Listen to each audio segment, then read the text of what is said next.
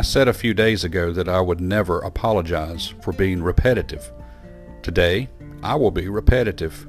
I've said these verses in church, I've said them in Sunday school, I've said them in this house, and I have said them before on Morning Thoughts. But maybe you didn't hear them before, or maybe they just didn't speak to you before. Maybe they've never spoken to you before, but today, maybe you are the one that this message is for because of what you're facing and what you're up against. Quit fighting yourself. Quit working so hard to obtain the perfection that this body is impossible to do. We need help. We need a lot of help. Living the Christian life, difficult.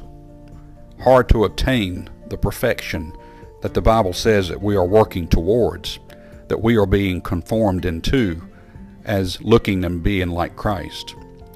So today, we're imperfect, living in an imperfect world, in an imperfect body, attending maybe an imperfect church, married to an imperfect person with imperfect kids, working at a job with imperfect bosses. So, yes, we struggle and fight against our own selves day in and day out. We know what's right, but we struggle continuing to do right. We falter. You know, you're not alone.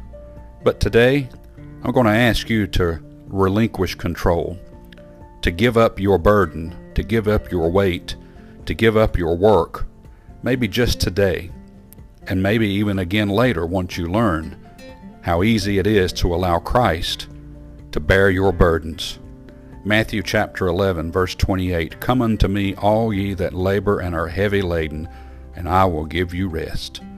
Take my yoke upon you, and learn of me, for I am meek and lowly in heart, and ye shall find rest unto your souls. For my yoke is easy, and my burden is light. Myself, I have to wake up every day and fight the physical pains and limitations of a body you may be doing the same thing. I also have to fight the limitations of being imperfect as a Christian and as a dad and as a husband. I have to relinquish control to a much higher power. Maybe that's for you today.